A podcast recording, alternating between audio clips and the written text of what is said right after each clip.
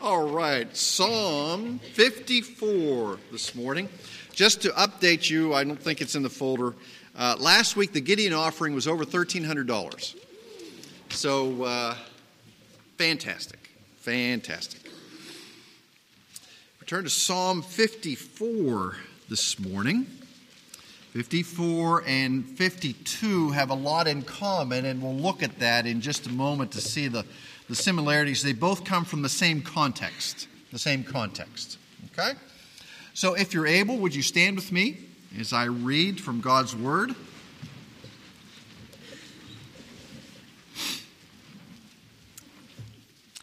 Heavenly Father, we ask that your Holy Spirit would descend upon us.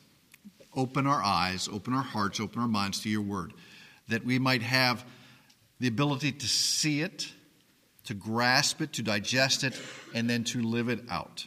We ask this in Christ's name. Amen.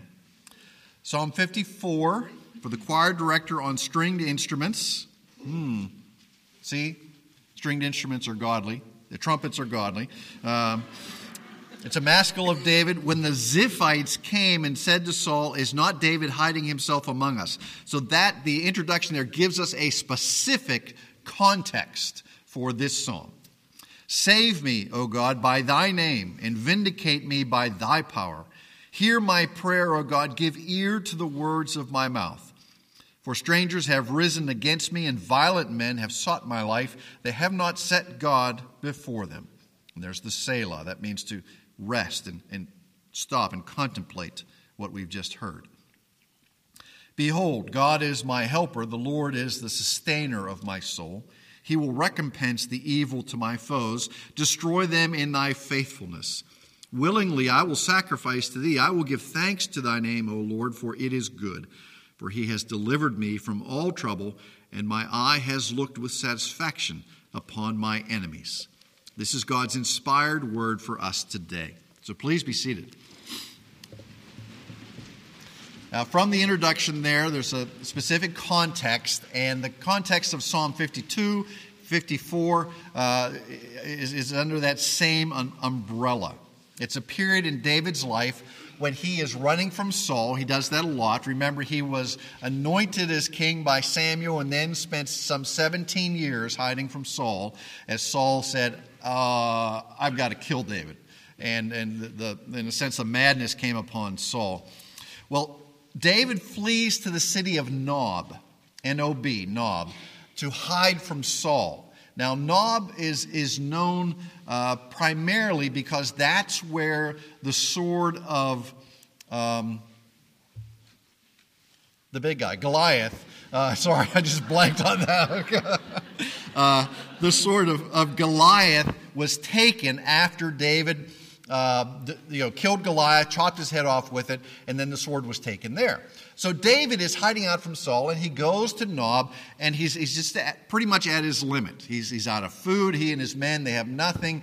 Um, and so they go there, and the priest uh, of the city likes David. Now, there are a lot of priests there. We'll see that in a moment. And he really likes David. He knows that David is the next king. So he gives him the sword of Goliath, and he feeds David and his men as well.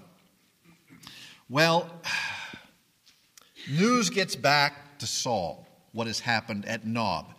And in fact, Doeg, the Edomite, Edomites come from Esau, Doeg the Edomite goes back and tells Saul because I think Doeg wants to get in good with Saul. So he's kind of ratting David out here. So he goes back and he tells him what has happened in Nob. And Saul is apoplectic. He says, oh, How could these people help David, my enemy, my sworn enemy? And he turns to his soldiers and he says, I want you to go down there and kill that priest and kill his family as well. Well, all those soldiers go, I'm not going to lift my hand against the priest of the Lord. You've got to be kidding me, king. I'm not going to do it. And they all, no, no, we're not going to do it. Well, Doeg, the Edomite, goes, I'll do it. Okay. he says, Yeah, I'll go. So he goes back to Nob and he not only kills the priest and his family, but he kills all the priests at Nob and all their families. So I think there was right around 70 priests in that city at that time. So he there's this massacre. He kills all the priests, he kills all their families. And there's only one who escapes, and his name is Abiathar. And Abiathar runs out of the city, and he goes and finds David, and he tells David what has happened. Now, this is where the Psalm 52 and Psalm 54, they're kind of overlapping. Psalm 54 is picking up here right around that time. And David is just crushed because he knows that those, those men and their families would still be alive if he had not stopped in and sought some help from the people at Nob. So if you're, if you're looking at this, uh, this passage, Psalm, 1 Samuel 23 is the historic background and the, the narrative to this, this portion. So uh, while this is going on, David is now out in the wilderness again, and he hears that the Philistines are attacking a Jewish town called Keilah. Now, this is a Jewish town. This is, these are people from David's tribe, okay? So these are his kinsmen. And David asked God if he should go and help out the people at Keilah. And the Lord says, Yes, go and help them. So David and his men show up and they defeat the Philistines, and the Philistines run off uh, beaten like that. So David then hears that word has gotten back to Saul again. Hey, David is now in Keilah, and he has just helped them. So David takes what is known as the, uh, it's like a sacred ephod. It's a coat that the priest would wear when they are attempting to discern God's will. Abiathar had taken that out of Nob when he fled the city. And he, he checks with the Lord. And he says, Okay, Lord, here I am at Keilah, and I know Saul is coming to get me. And he asks the Lord, Will the people of Keilah, whom I have just saved from the Philistines, will they protect me? And the Lord sends him a message and says, No, they will not protect you. They will turn you over to Saul. So David slips out of the city uh, before Saul can get there. And, and while Saul is on his way there, the Philistines attack. So Saul has to turn, in a sense, providentially, away from the city and not destroy that city and fight the Philistines. So Psalm 54 deals with this. Um, this, this issue of the Ziphites who are at, the, at, at the city of Keilah, and he goes out into the de- desert and, and it deals with this time where David has been betrayed by those whom he has saved, betrayed and chased by Saul, who wants to kill him, and it seems like he has nobody else around him. And of course, there is nobody else except the Lord. And really often we find that it is only when the Lord is all what we have, we find out the Lord is really all that we need. So, this was a particularly bad period in David's life when he had nowhere to turn. People had turned against him. Uh, so, David calls upon the Lord for help. So, this psalm, in its context, and in its context for us, is a psalm for anyone who feels like they've been abandoned, anyone who feels like they have been betrayed maybe by their spouse or their children or their parents or close friends, or maybe uh, their name has been uh, sullied in, in the public square or, or something like that. I remember uh, a time in, in uh, my life when uh, I was called all kinds of names uh, by people I thought were my friends and people who I thought cared about me, but mm, they didn't. But people may abandon us. The ones that we think are close to us may abandon us, but the Lord will never abandon us. Once we are in his hand, we are there for all eternity. So David turns to the Lord in Psalm 54 and he cries out to him, verse 1 Save me, O God, by thy name, vindicate me by thy power. So, whenever David had a problem, he took it to the Lord. Now, this is not uncommon for David. This is what he does. He has learned that this is the proper thing to do, that the Lord is faithful in all things. I mean, look at verse 7. Go to the end of the Psalms. So often this happens in the Psalms that we start out with this cry for help, or Lord, what, you know, you know, these people are trying to kill me, they're destroying me, and at the end of the song, we get, For he has delivered me from all trouble.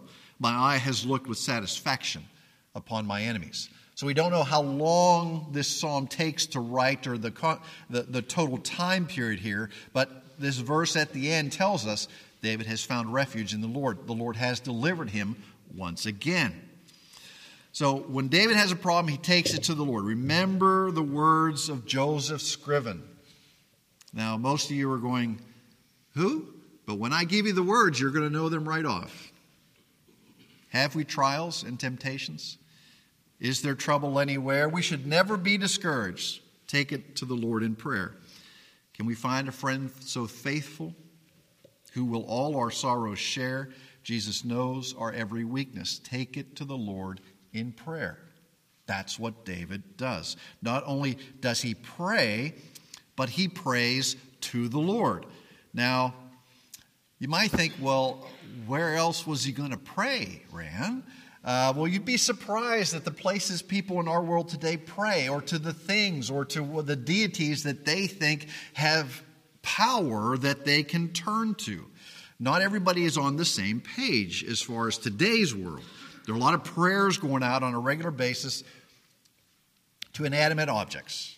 I mean, uh, Isaiah talks about, you know, I, I, love this, this thing. He, he talks about the man in the wilderness, and he goes and he chops down a tree, and with half the tree, he makes a fire and he cooks his dinner, and with the other half of the tree, he carves a face on it and makes a god and he prays to it. What foolishness. What foolishness. But there are plenty of people out there today who are doing the same thing. They've made their God some inanimate object, whether it is stuff, or maybe they make their God some other person in their life.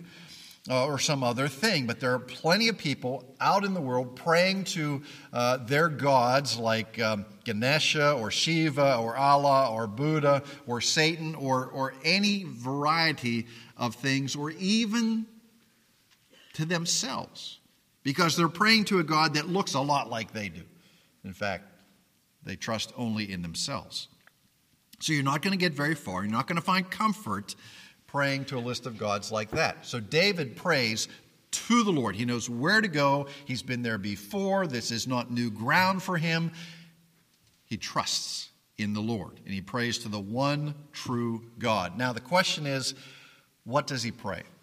And, and there are a lot of things in this psalm that we could look at and deal with. But I think this is, for, for today, this is probably the most pressing for us. David prays to the Lord for the things that God has already promised him. David prays to the Lord the things that God has already promised him. You think, well, if God's already promised them to him, why is he bringing it up again? Well, remember, David's life is threatened here, but at the same time, God has already made promises to him. I'm going to make you king. You're going to sit on the throne.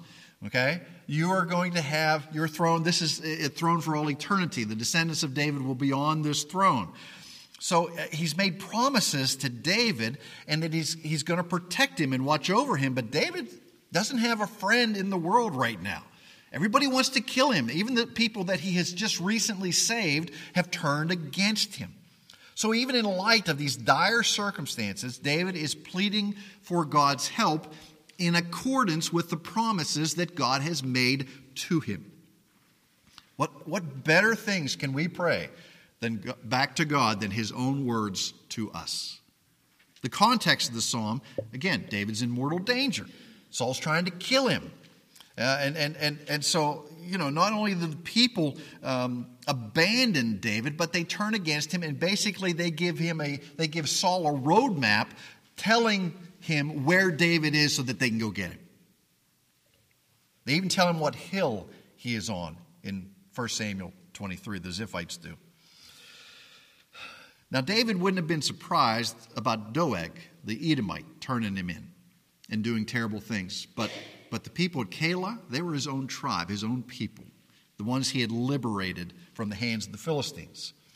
So this is David's prayer. Verse, look at verse 1 again in 54. Save me, O God, by thy name, vindicate me by thy power. So he wants rescue and he wants vindication. This is what he's praying for rescue and vindication. Rescue because he's in danger from Saul.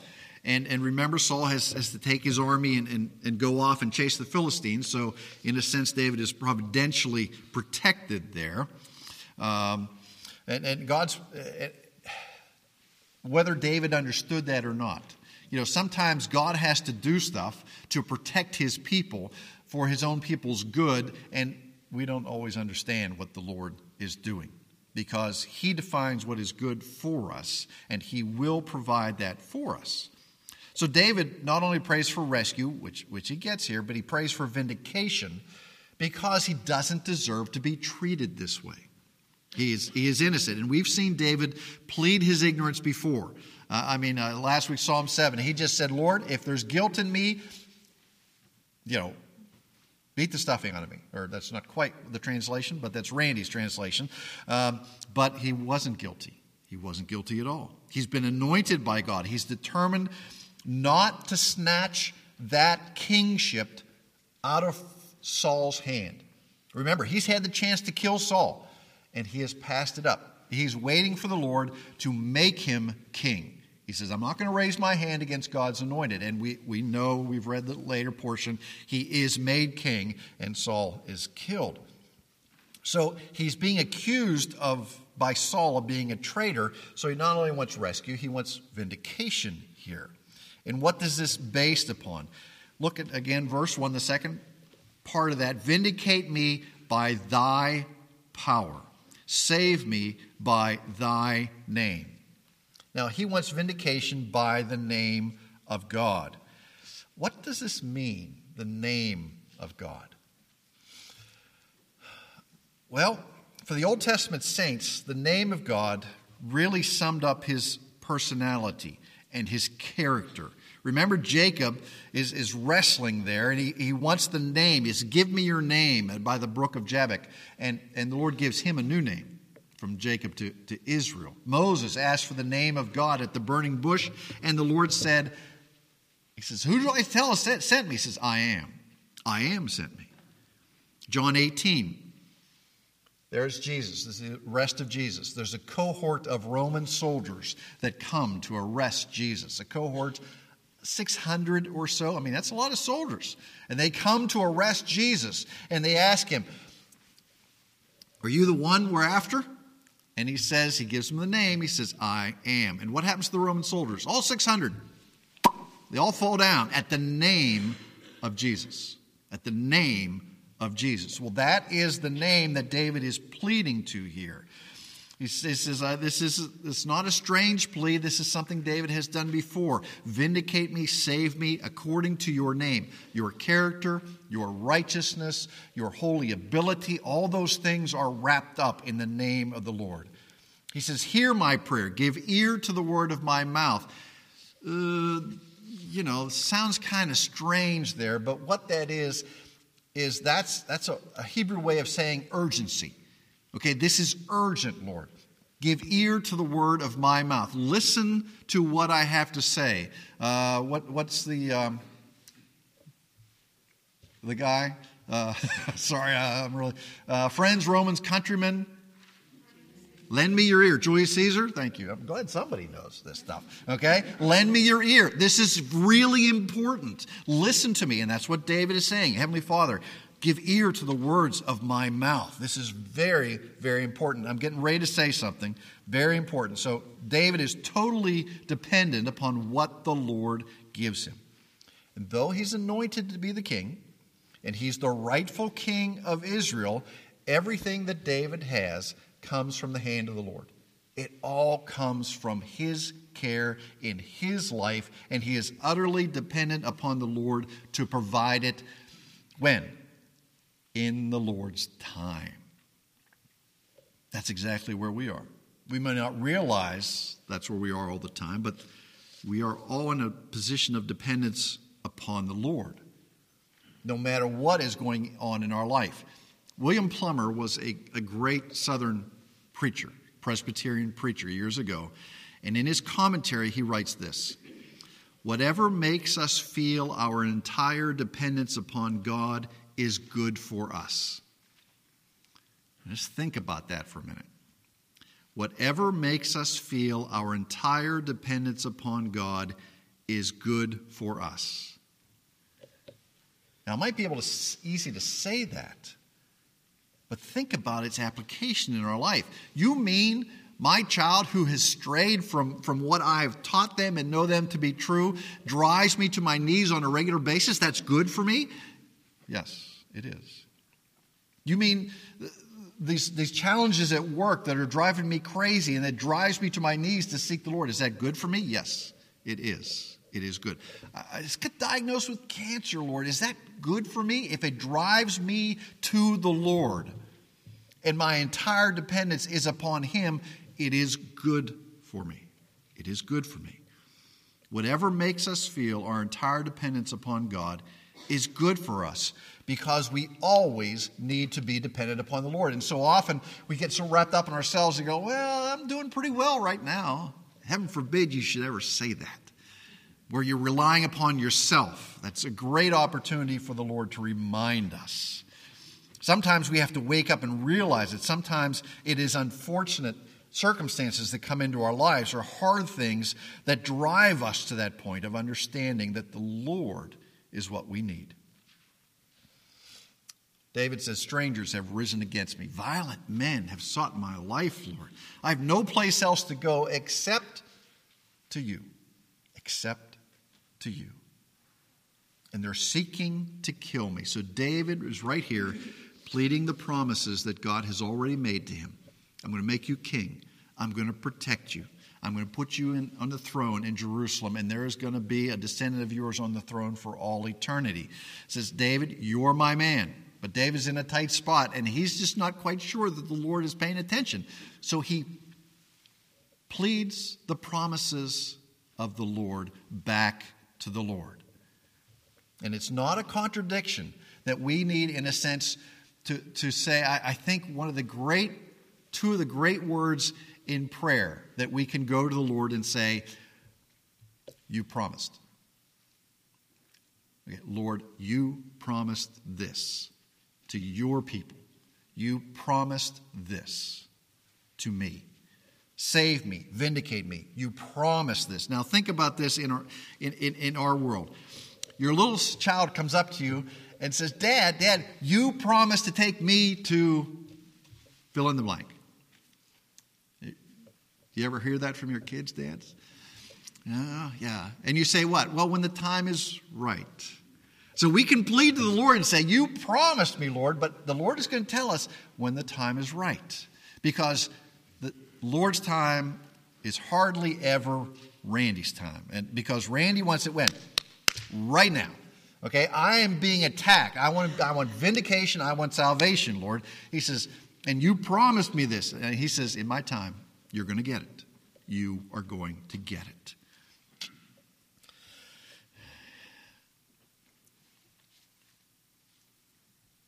Jacob is promised by the Lord. Genesis 31 I will be with you. I will be with you. And he has to remind him of that later. And Jacob reminds the Lord, says, Lord, you promised. You said this to me, Lord. Where are you now?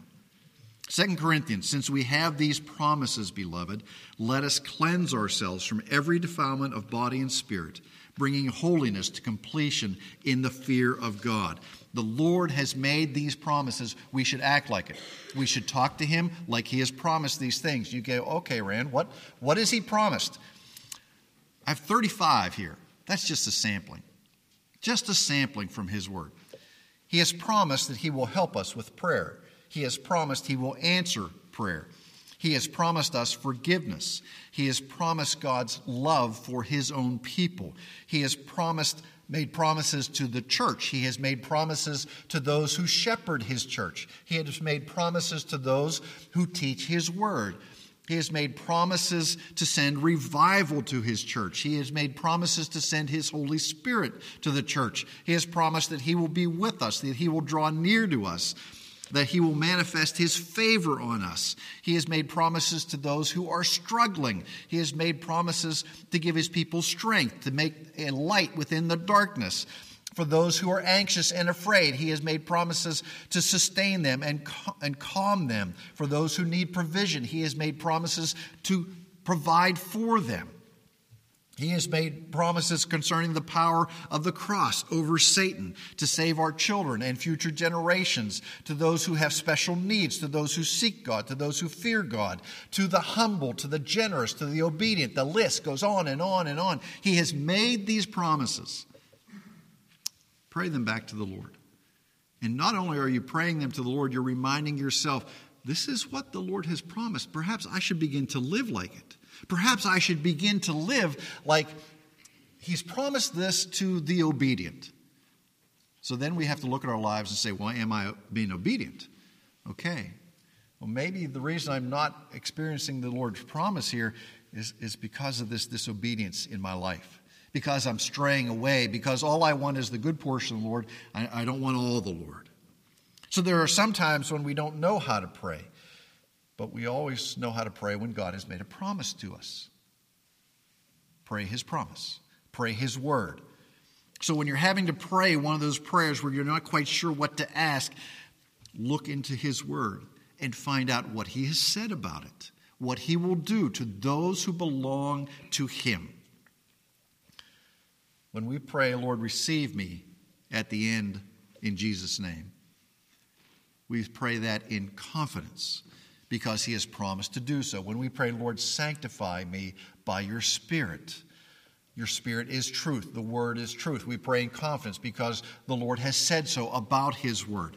And so we're, when we're wrestling with specific circumstances, when we don't know exactly how to pray, alongside those things that we know the Lord has promised, we pray those things this is what we know what to expect here. Uh, Lord, I don't know what to expect, but this is what you have promised to those who are in Christ.